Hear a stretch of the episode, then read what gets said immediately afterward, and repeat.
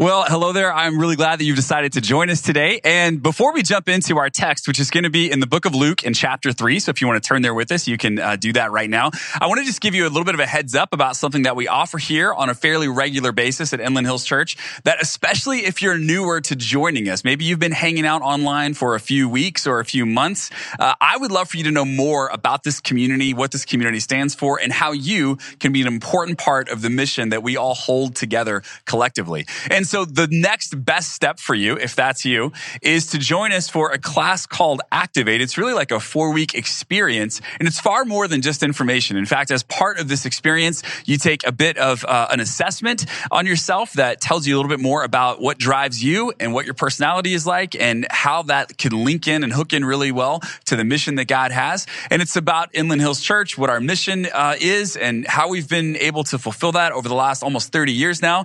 So I would love for you to know more about that. If you've been hanging around and you're interested in knowing more, this is a great way to do it. We're offering an online experience that you can join us from wherever you are, and it's going to happen over the course of 4 weeks starting in February. So February 7th, 14th, 21st, and 28th. To sign up, you can go to inlandhills.com/activate, and I hope that you'll consider being a part of it. Now, for the next couple of weeks, several weeks, we're going to just be in the scriptures, and we're going to be reading the Bible together. So we've already started this together. We've completed the first week, and we're really looking at this week. We've read the entire book of Luke, and so I thought that what we could do for each of these weeks is to use the opportunity as we're reading through the whole scripture to pull out some passages that maybe we don't preach about that often, or maybe that fly under the radar a little bit, or maybe that seemed confusing to us, and it'd be helpful to have more context or more of a deep dive. And so today we're going to look at Luke chapter 3. We've looked at the whole book of Luke this week. And again, if you want to continue on with us reading, we would love for you to continue to do that. If you haven't jumped in yet, it's not too late. You can just go to inlandhills.com/newyear, and you'll find all the information there about how you can read along and be a part of our New Testament challenge, where we're reading through the New Testament over the course of 8 weeks. But today we're going to jump into Luke chapter 3, and we're going to look at this crazy, interesting character named John the Baptist. So that's what we're going to look at today. John the Baptist was is somebody who, we're told, basically goes out into the wilderness, and he lives off of locusts, and he's got clothes made of camel's hair, and he's just this very eccentric guy, but he follows along in the tradition of the prophets. We're going to talk a little bit more about what the historical situation was of John in just a few minutes, but what you need to know kind of going into this is that the entire nation of Israel was essentially groaning for something to change. They were upset about the political situation they found themselves underneath the emperor of Rome. They were upset about the religious situation they found themselves in because the priests had let them down. And they were just feeling over and over that as a nation, something has to change. As individuals, something has to change. As we're seeking God, like we feel like we're praying and we're not hearing anything back, and we continue to be captive, and we're supposed to be this chosen nation, but nothing seems to be happening. We're supposed to bless the world in the name of God, in the name of Yahweh, but nothing's happening along those lines. And so it feels like something has to change. This is the way that all of Israel feels. By the time we get to the first century, they've not been in control of their own destiny for hundreds of years by this point, for about 400 years. And they're just feeling like collectively, individually, something has to change. So John ends up coming along, and John ends up coming along in the tradition of the Old Testament prophets. In fact, John is the final person who comes along in the tradition of the Old Testament prophets, which means if you ever hear someone say that they're a prophet, or they're a prophet in the lineage of John or something like that, you just need to know that doesn't exist anymore. So that person is not being accurate with what they've been called to do or who they are. John comes along in this tradition of the Old Testament prophets. And the Old Testament prophets, a lot of times when we think of prophets or we think of prophecy, we think of someone who's going to tell me what the future holds. What the Old Testament prophets actually did primarily was to remind the nation of Israel of things they already knew. They called the nation of Israel to live out the holy life that the nation of Israel was already supposed to be living out. They reminded them that God had promised to be with them, but that they were in return supposed to follow after God closely and set an example for the whole world of what it looked like to have relationship with God. And so what the Old Testament prophets do all the time is they call the nation of Israel back to God. They call them to repentance. They say, look, the road you're going down is not the road that God has for you. The role you're playing in the world is not the role that you're supposed to play. And so Israel, if you don't turn back to God, here are the calamities that are going to befall you. They didn't just tell what the future might hold in order to let people have interesting information. Like just giving people something that was interesting was never the goal. The goal was always to reconcile Israel, to give Israel the opportunity to repent and come back to God so that they can continue to fulfill the role that they were supposed to have as the people of God. So and they did this in really interesting ways. So I thought we'd look at some notable prophets for just a couple minutes so that we can understand the tradition that John is coming out of here. It's almost unfair to call them notable. All of the prophets in the Old Testament are notable, but just a few that for lots of people come to mind immediately when you say the word prophet and you're talking about this Old Testament tradition. One was Ezekiel. And let's just keep in mind, these prophets did unusual things to make their point. For instance, God tells Ezekiel, and camera operator, I'm about to lay down. I just thought you might want to know ahead of time. God tells Ezekiel to lay on his left side for 390 days. 390 days, he's supposed to lay on his left side in order to represent the sin of Israel, how long they have turned their backs, how many years they've turned their backs away from God. So for every year that Israel has forsaken God and fallen to idolatry, Ezekiel is supposed to lay on his left side. And then Judah also fit, like Israel was broken up into two parts, the north and the south, Israel and Judah. And then Judah is also fallen away from God and God's idols. And so Ezekiel's supposed to lay on his right side for another 40 days to represent the 40 years that Judah has fallen away as well. So this guy's supposed to be on his side for like 430 days, which as we know is not good. In addition to that, he's supposed to cook his own food while he's doing this, while he's kind of camped out representing this. And you gotta keep in mind, it's not normal behavior. Nobody would look at that and be like, oh yeah, Ezekiel's doing that, his one side and then the other. And we got, John down here doing the same thing. And then, Skylar's also got laid on one side and then the other. Oh, it's just a normal thing. No, this is really weird.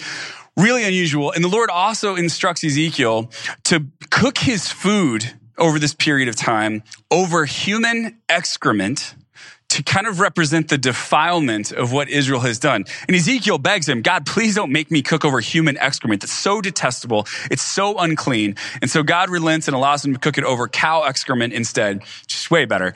And that way people could see that like he's supposed to represent the whole nation, and how this entire nation has over and over again defiled themselves and walked away from God to worship false gods and false idols, to look more and more like the nations around them instead of like the called out, distinct nation that Israel is supposed to be. So that's Ezekiel, and he comes to mind if we're thinking about some prophets from the Old Testament.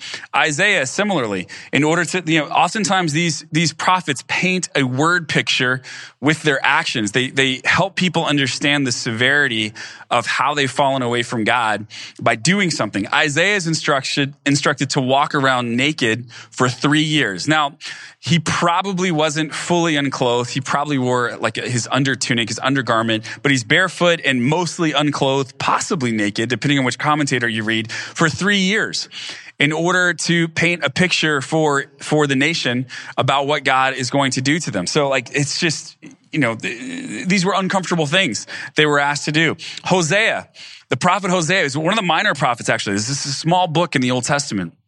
He is instructed as a picture of God's faithfulness to Israel to marry a woman, to marry an adulterous woman. It's possibly a prostitute, or it's possibly just a woman who decided over and over to involve herself in sexual infidelity. But he's supposed to not only marry this woman, but even after she cheats on him repeatedly, he's supposed to continue to take her back in. Now, this is a difficult thing to ask someone to do, but what's the picture here that God's trying to paint for Israel? He's trying to say to Israel, look, time and time again, you continue to walk away from me. And time again, I continue to take you back. Like I invite you back. And even when you are going around and worshiping other gods, and you're basically having an affair, you're involved in this incestuous relationship with other gods, like I continue to call you back. There continues to be a place here for you. So these Old Testament prophets are used to they take these dramatic actions. And in all these things, they're really pointing to what the people of Israel already knew, which is that God has set you aside. God has called you to live faithfully to him. You keep falling away. If you don't come back, this calamity is going to fall. And what always happens? Well, the people don't repent and the calamity falls. So that's the pattern over and over and over again. In fact, the people are furious with the prophets. Why? Because when someone tells you that you're not doing what you're supposed to do, especially if deep down inside, you kind of know that. Maybe you would never admit it to yourself. Maybe it's just fully subconscious, but someone tells you like, this is not the way you're supposed to go. You get defensive and you start to think like, no. It can't be all of us. We've all agreed together that this is the right direction to go. It must be the prophet. It's the prophet's problem. You're the liar. You're the one who's not correct. We need to do away with the prophet. So many times prophets were stoned or killed or written off. And so the people of Israel basically almost never come back to God. And so these prophecies that they gave, which is that if you don't repent, here's the punishment that's going to happen. If you don't come back to God, God is going to be forced to remove his presence from you.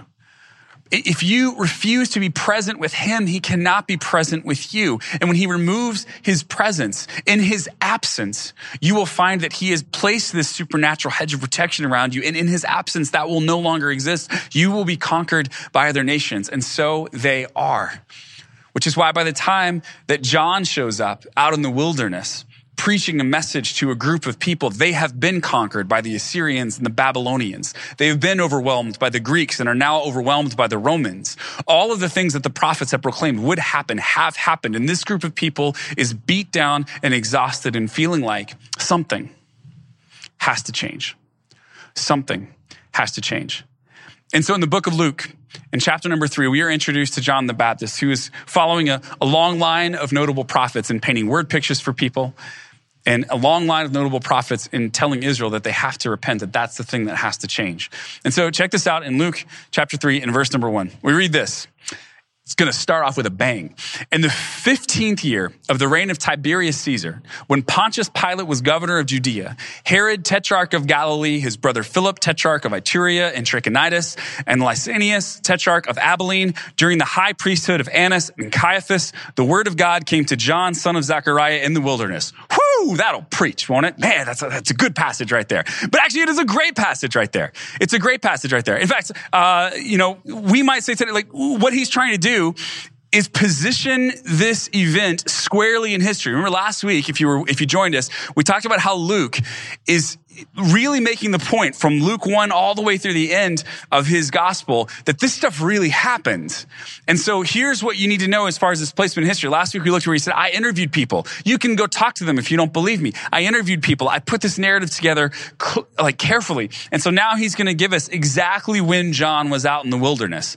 And the best way to do that, if you're writing in the first century, is to position it within things people know. Like what was the reign of the different emperors at that time? Who was in charge? Who was in charge of the Roman establishment? Who was in charge of this particular area of the Roman Empire?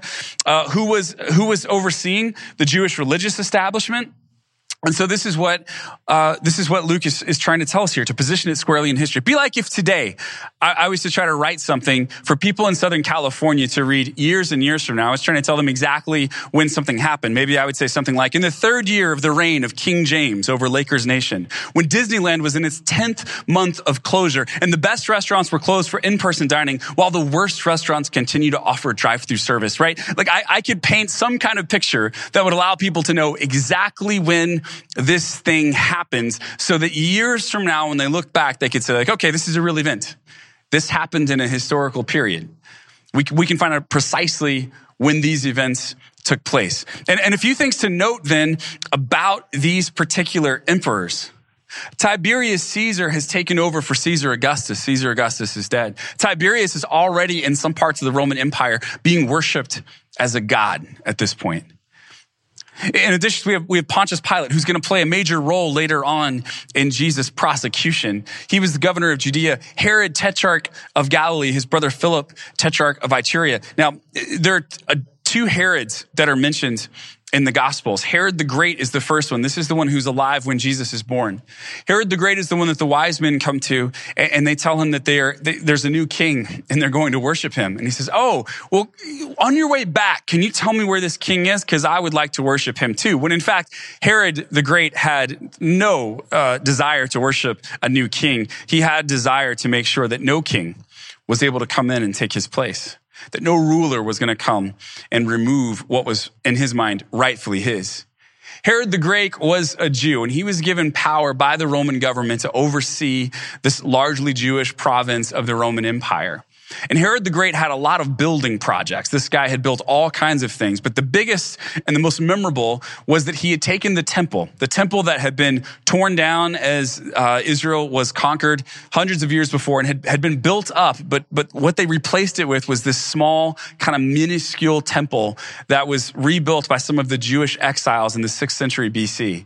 Herod the Great takes this temple, and in about 22 BC, he decides to make this temple as great as the first one and then to surpass it. And so about a 12-year building project begins that is finished shortly before the birth of Jesus, where this temple now stands. This temple now stands as a huge symbol of both Jewish religion, but also, if we're honest, the greatness of Herod. Many men spent much time building this thing. And this thing becomes so important as kind of the crux of Jewish religion. This is where everything takes place. This is where the sacrifices are made. This is where the religion is really well established. And now it's got the mark of Herod the Great all over it. Herod the Great passes away in about 4 BC, shortly after the birth of Jesus Christ. And so his kingdom gets divided up a bit. And so Herod Antipas ends up being the Tetrarch of Galilee, who is overseeing this at this time, and his brother Philip, Tetrarch of Ituria. And the people don't like either of these. In fact, something that's really interesting that will come up later, Herod Antipas ends up having an affair with his half-brother's wife, and that wife ends up divorcing Philip, which was, women didn't divorce people in the first century, but she did, and Herod ends up divorcing his wife as well, and they end up getting married. And this is just seen, Herod is hoping to establish religious authority as well, right? This is a group of Jewish people. He's a Jew. He wants to be as great as his father was before him and his great-grandfather was before him, and so he's trying to establish both, these building projects and trying to establish himself there, and he's also trying to establish himself religiously. But this person is someone who has had this incestuous relationship.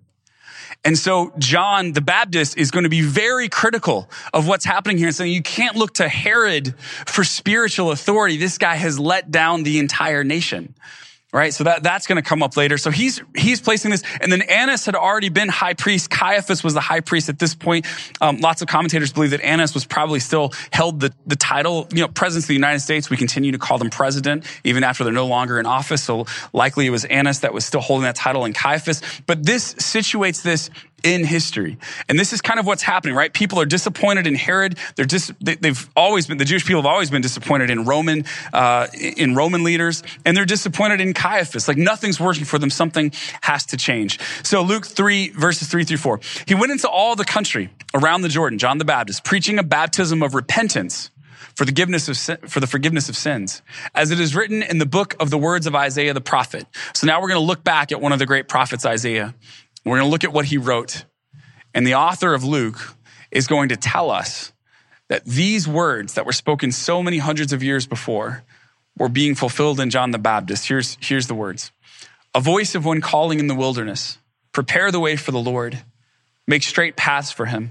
Every valley shall be filled in, every mountain and hill made low.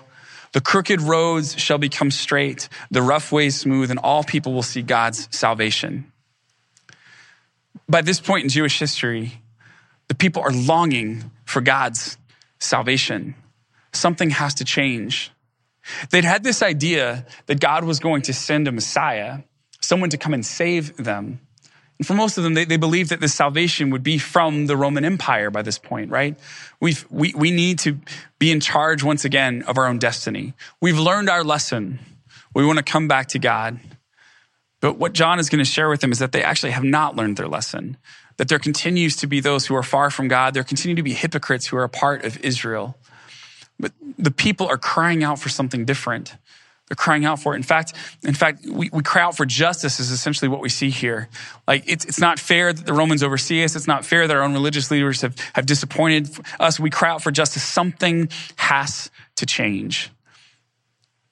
So we continue. John said to the crowds coming out to be baptized by him, "You brood of vipers, who warned you to flee from the coming wrath? Produce fruit in keeping with repentance." So these people coming out, these are Jews. A lot of them are probably Jewish leaders. They're coming out to be baptized, and he's doesn't have really kind words for them. He says that they need to repent. To repent, by the way, in the Greek word for repentance, it simply means to turn in a different direction. It means you're heading down one way and you make the determination not just to apologize, not to just say, "Oh, sorry about that," but to actually say, you know what? The direction I'm going is wrong.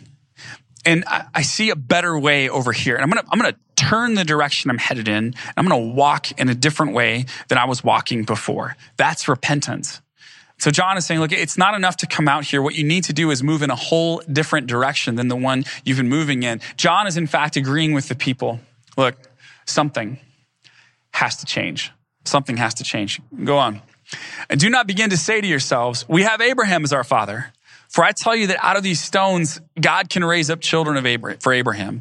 The axe is already at the root of the trees, and every tree that does not produce good fruit will be cut down and thrown into the fire." This is right. They always thought of themselves as God's chosen people. And indeed that they were. But if you start to just think of yourself solely as God's chosen people, as children of Abraham, and that's where you get your identity, and it doesn't have anything to do with a personal connection to God. If there's no reality of God that's being shown to be relevant and real in your life, like that's not good enough, John is saying. Like, look, out of these very stones, God can raise up children for Abraham, okay? Like there's nothing special about that. What a life that's actually centered on God shows is some kind of fruit, and that's what you're crying out for. Even if you don't realize it, that's the longing that you have. You want things to change. Here's the good news, John seems to be saying. Look, everything is going to change. There's already an axe at the root of the trees. The way that things are going, it's about to change dramatically. In other words, like God hears your cries. You need to know that God hears your cries, and you need to know that things are about to change. So the crowd hears this and they says, "Okay, well, that sounds great. So what do we do with that, right? Like, what should we do then?" The crowd asked. John answered, "Anyone who has two shirts should share with the one who has none. And anyone who has food should do the same." This is such a fascinating answer, by the way. There's over 600 laws in the Old Testament that the Jews and the rabbis would point to. Like so many commandments to keep, things to do or things not to do, or things to do in a very particular kind of way. And so John is telling them, look, children of Abraham can be made out of rocks. There's nothing special about that. Okay, then what do we do? Like if things are about to change dramatically, like what should we actually do? And the first thing he says has almost nothing to do with the 10 commandments or these 600 laws. He doesn't say like, love the Lord your God with all your heart, much, right? That's not his starting place. What he says is, anyone who has two shirts should share with the one who has none. And anyone who has food should do the same. Why? He's pointing to the fact that when God shows up, justice shows up. Those of you who are crying out for something different, those of you who are saying this doesn't feel fair that we've had to live in the Roman Empire for hundreds of years. It doesn't seem like anyone's looking out for us. You need to know that if you follow after God, God will make you part of the solution to the problem. Why? Because when God shows up, justice shows up. Those of you crying out for it can actually be a part of it. Even tax collectors came to be baptized. It's always, if you're a tax collector in the first century, second century, and you're reading the New Testament, you gotta feel just constantly beat up as you read through this, right? Tax collectors are just so looked down upon by society. And so it's not enough to just say that tax collectors can't be baptized. Even tax collectors, like, yeah, even the worst of the worst, right? Oh, these guys again. Even tax collectors came to be baptized. And they asked, "Teacher," they asked, "what should we do?" "Well, don't collect any more than you're required to," he told them. Why did he say that? Because they kept collecting more than they were required to. This is why tax collectors were so hated. Why would he tell them this? Well, simply because when God shows up, justice shows up. Like if you want to know what the world is going to look like when God makes it right again, it's going to look like a world where the justice that we've longed for, that we've cried out for, that we've recognized like it's not happening and therefore something has to change. It's going to look like a world where God's justice rules and reigns. Well, then some soldiers asked him, "And what should we do?" By the way, these are probably not Roman soldiers. Unlikely that Roman soldiers would be interested in going out to hear a Jewish prophet. These are probably soldiers in service of Herod. These are probably Jewish soldiers. Then some soldiers asked him, and what should we do? And he replied, well, don't extort money and don't accuse people falsely. Be content with your pay. Now, interestingly enough, inflation in the first century wasn't really something that happens like it does today. Like today, in the United States at least, inflation's typically around 2%, 1.8 to 2.2% a year. And so every year, a lot of times you'll receive some kind of raise, like a cost of living raise. This is not what this is about. John's not telling them like, be content with your pay, therefore don't ask for a cost of living raise, right? Like but some people take a passage like this and they pull weird applications out of it. So this doesn't mean don't ask, you know, your boss for a raise or don't ask for a cost of living raise. What often happened is that soldiers were unhappy with their pay and therefore they would extort other people or they would accuse people falsely in order to essentially blackmail them. Like, if you don't pay me a bribe, you know, I'm going to tell other people that you've done this. And if I do that, you're going to be out of luck. You might be imprisoned. And so he's saying, look, don't do that. Don't extort people. Don't accuse them falsely. Be content with your pay. Don't try to use your position in order to gain an unfair financial advantage. That's not fair. Why would he say this? Well, when God shows up, justice shows up. Like when God rules and reigns, the wrongs of the world are made right. And a lot of times, if I'm honest, we struggle within the church to talk about the justice of God. Because if we talk about the justice of God, that means we have to talk somewhat about the wrath of God or the ways of God that don't to us seem like, well, if God's gonna judge me, then he must not be loving. But in fact, God cannot be loving unless God judges. God cannot right the wrongs without being a God who longs to see justice in the world. Like you can't just take the love and not accompany it with justice, or if it's just love. Like, and by the way, it's not that love is number one and justice is number two on God's list. No, God is love. John tells us, we're going to look a lot more at that in the coming weeks. God is love. Justice is a part of the love of God. It's not to be separated out. God is not some kind of dualistic God that's like you've got love on one hand and justice on the other. You've got grace on one hand and wrath on the other. No. Because God loves. Because God loves you, because God loves the whole world, justice has to happen. Wrongs have to be made right. Judgment needs to take place. Without it, you simply can't have love, rule, and reign. And so when God shows up, justice shows up. The people were waiting expectantly. They were all wondering in their hearts if John might possibly be the Messiah, right? This one that we've looked for to come right the wrongs. Maybe like John's saying something has to change. He's agreeing with us. So what's happening here? But John answered them all. I baptize you with water, but one who is more powerful than I will come, the straps of whose sandals I am not worthy to untie. By the way, let's talk about this baptism of water for just a minute. Where does this come from? Why is John baptizing with water? Well, there were a few things that Jews would have known about water in the first century. The first story that comes to mind is when God saved Israel from slavery out of Egypt. In order to rescue them from the Egyptians who were pursuing them, God brought them through water, the Red Sea. The Red Sea was miraculously parted. The Jewish people walked through as if on dry ground. And then the seas crashed back together and the Egyptians were drowned and the Israelites were saved. Walking through water, passing through water has the significance in the mind of Jewish people that is part of how salvation comes from God. When God saves, you pass through water. The other thing that's very interesting is that any Gentile, someone who was outside of the Jewish faith, who wanted to come into the Jewish faith, a part of that process was them being baptized as a symbol of them being baptized into this faith, coming in and out. So John goes out to the desert and he's baptizing people. It's almost as if he's saying like that, you need to, just like a new convert comes in to Judaism, you need to recognize that the way you have perceived your faith in the past, the way that you think about God judging the world, the way that you think about Israel being set apart, like if you're just gonna live your own life and ignore the justice of God, like you're not actually a part of Judaism as God set it out. Like, you need to be baptized. You need to go into the water just as a recent convert would. You need to understand that a new thing is coming. So he's basing it on an understanding of probably the Exodus. He's probably basing it on an understanding of how a new believer would come into the faith. And he's doing his own thing as well, which is saying that like this whole new thing is going to take off, and baptism is a part of this. Like there's just a lot wrapped up in this. People would have seen so much symbolism in the way that John is going about this. So who is more powerful than I will come? Someone who's more powerful, the straps of whose sandals I am not worthy to untie. He will baptize you with the Holy Spirit and fire. His winnowing fork is in his hand to clear his threshing floor and to gather the wheat into his barn, but he will burn up the chaff with unquenchable fire. Like, this is so important because John is saying, look, for hundreds and hundreds and hundreds of years, Israel has tried to follow after God. And time and time and time again, we've failed. And the prophets came and they warned us to repent, and we couldn't.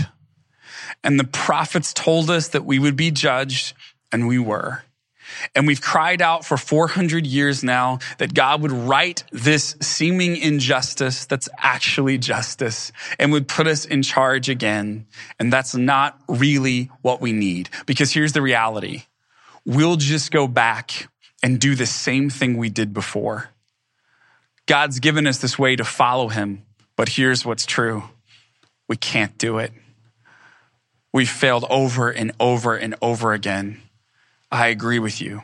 Something has to change. And so he says that there is one who's going to come after me. It's actually the whole reason I'm here. It's the thing that I am coming to prepare a way for. It's Jesus. And Jesus is going to change things.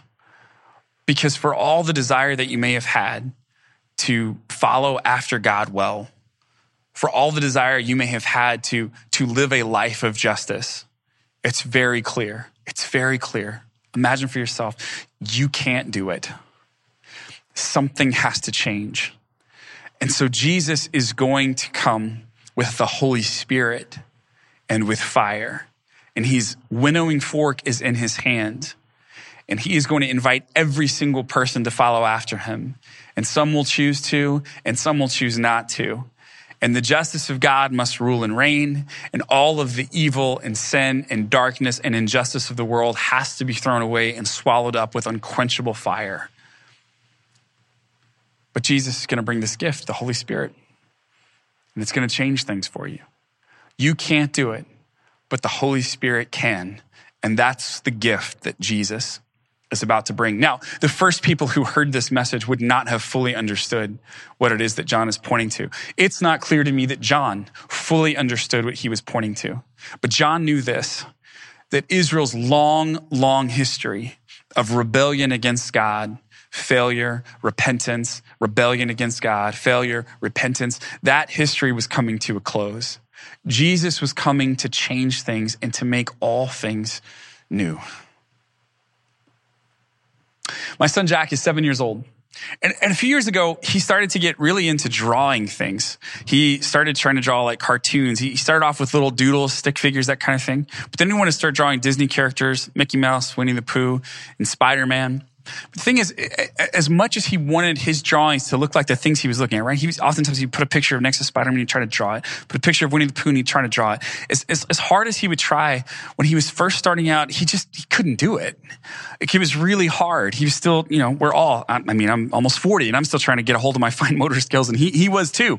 And so he's doing the best he can. And so sometimes he would bring me a picture with tears in his eyes and he would say, "Dad, it doesn't look like Winnie the Pooh. Dad, it doesn't look like Spider-Man." And it's true. Sometimes his Winnie the Pooh would look like a modern art kind of piece. It did not look like Winnie the Pooh. I couldn't even tell that that's what we were trying to draw here. And so sometimes it was not salvageable. Like, I couldn't take this drawing of Winnie the Pooh and help him get it to a place where it really looked like Winnie the Pooh. But sometimes something that was supposed to be Winnie the Pooh, if I worked with him and I helped him to draw some extra lines and erase some that were there, sometimes a drawing of Winnie the Pooh might make a really good spaceship. Sometimes a drawing of Spider-Man might look like a really cool Goofy. Sometimes a drawing of Mickey Mouse might make a really neat Lego set construction if we were to draw it out. See, I just had to come along with him and show, give him some little, like, add a little thing here. Hey, let's do some little shading over here. Hey, why don't I add a little piece down here? And we would take these drawings that were not very good. Like, you couldn't hardly tell what he was trying to do, but together we could work together and make it into something really cool that he was proud of.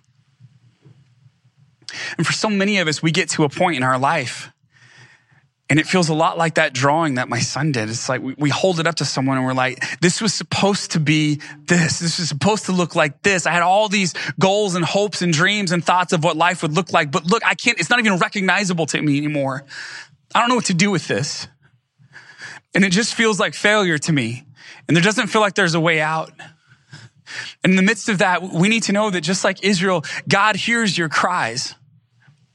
And what John says is that Jesus is coming and everything's about to change. In fact, Jesus is coming and the Holy Spirit is going to be there for you. You need to know that help is on the way and that the Spirit loves you so much that you can take this life that doesn't look like the life that you would wanted to live. But when the Spirit partners with you to live that life, your life can be made beautiful once again. It may never look like the thing you originally had in mind, but it doesn't have to. Because sometimes what starts off as Winnie the Pooh makes a fantastic spaceship. And sometimes what starts off as the life you would hope for actually makes a better life than you could have ever possibly imagined. That's the gift.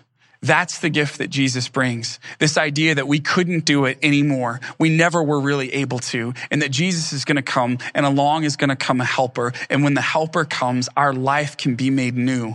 Justice can rule and reign in the world. We can be a part of the solution instead of being a part of the problem. It's why John says, look, when God shows up, justice shows up and you are to go forward and you are to be a part of God's justice in the world. Of course, you can't do it on your own, but there's one who's greater than me who's coming and he's going to bring the Holy Spirit and fire and it's going to change everything. God hears your cries. Help is on the way. Everything is about to change. This is the promise that John makes in fulfillment of the prophet Isaiah to the people of Israel in the first century. But this is the promise that John makes you. Regardless of how you got to the place you are today, regardless of what disappointments, hopes, and dreams you feel like lay tattered at your feet, one who is greater than John has come, and he has brought with him the Holy Spirit and with fire. And things can change forever if you allow him to enter into your life. It's the invitation of John, but it's the invitation of Jesus. It's the invitation of the Gospels and the entire New Testament. It's the way that the Christian church has very imperfectly tried to live things out in the last 2,000 years. And while we have individually failed repeatedly, the Holy Spirit continues to strengthen us as individuals and strengthen us as a whole. That's what you're invited into. And so in just a few moments, we're going to partake of a meal that stretches back over a 2,000-year history together. We're going to break bread and drink of a cup and whatever you have at home that it's a piece of bread or Doritos or Tostitos or a pita chip, whether it's grape juice or red wine or milk or water, whatever you've got, you can partake of this meal with us. And this meal is just a symbol that we as a community have chosen together around the table and to eat and drink in remembrance of what Jesus Christ did for us when he brought the Holy Spirit and fire and justice to the world and offered to change everything for good. Grab those elements together. We're gonna sing after I pray, and then we're gonna partake of them together. Would you pray with me? Heavenly Father, thank you for each and every person within the sound of my voice. Lord, we recognize that your promise to Israel in the first century is our promise now. Father, we are so thankful for John, who came with this message and a long history of prophets to say, like, it's obvious that things haven't worked before, but things are going to be different now. Jesus is coming. He's bringing the Holy Spirit and fire with him. The world will be different and your life will be different. And God, I just pray that we take those promises of John, those promises of Jesus, Lord, and that we wholeheartedly follow after them today. Would you help us to be a light shining in the darkness of the world all around us? It's in Jesus' name we ask these things. Amen.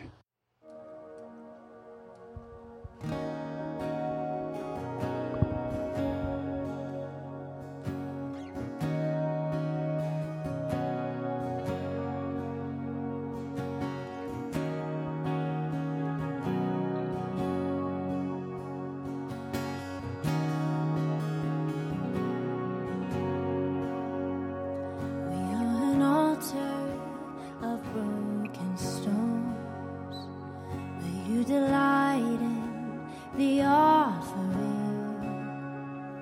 You have the heavens to call your own, but you abide in the song we sing.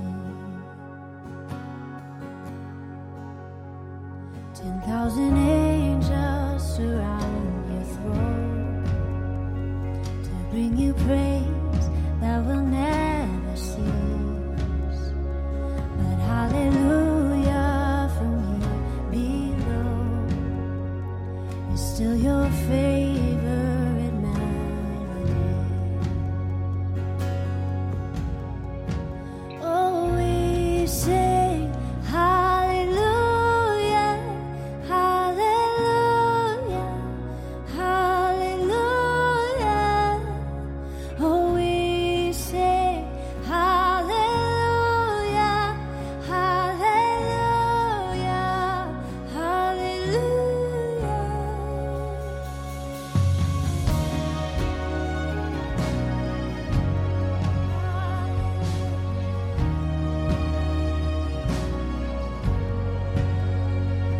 Should the fire that once burned bright become an ember my eyes can't see, I will remember your sacrifice. I will abide in your love for me. Oh, we say hallelujah, hallelujah, hallelujah. We say hallelujah, hallelujah, hallelujah. Oh, we say hallelujah, hallelujah, hallelujah.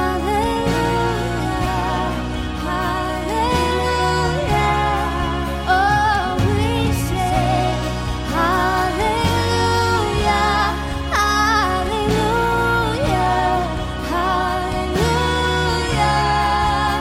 hallelujah.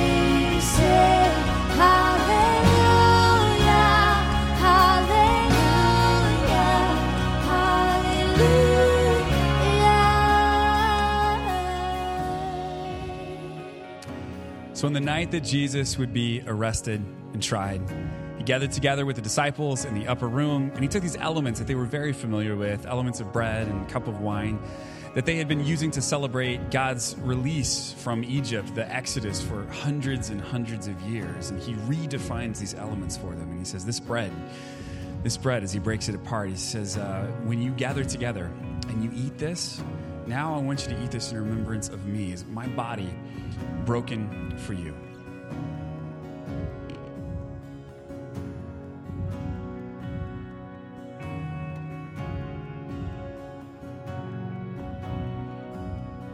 In the same way, he took the cup and essentially said to them, from now on, when you drink of this, you're not remembering the Passover, you're remembering me.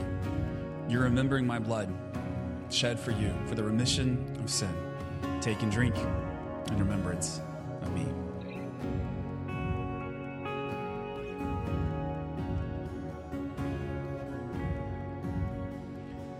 And now, Father, as we partake of these elements today, we recognize that we join in with millions of Christ followers all over the world in using these elements to remind ourselves of what Jesus did for us, and also, Lord, to remind ourselves of who we are to be in the world, a people gathered together under the banner of Christ, pouring ourselves out, breaking ourselves open in order that the world may draw close to you, Lord. Would you help us to use this meal as a reminder and an invitation to community, and a reminder and an invitation to continue to share and to live out your gospel message of Jesus everywhere we go. It's in his name we ask these things. Amen.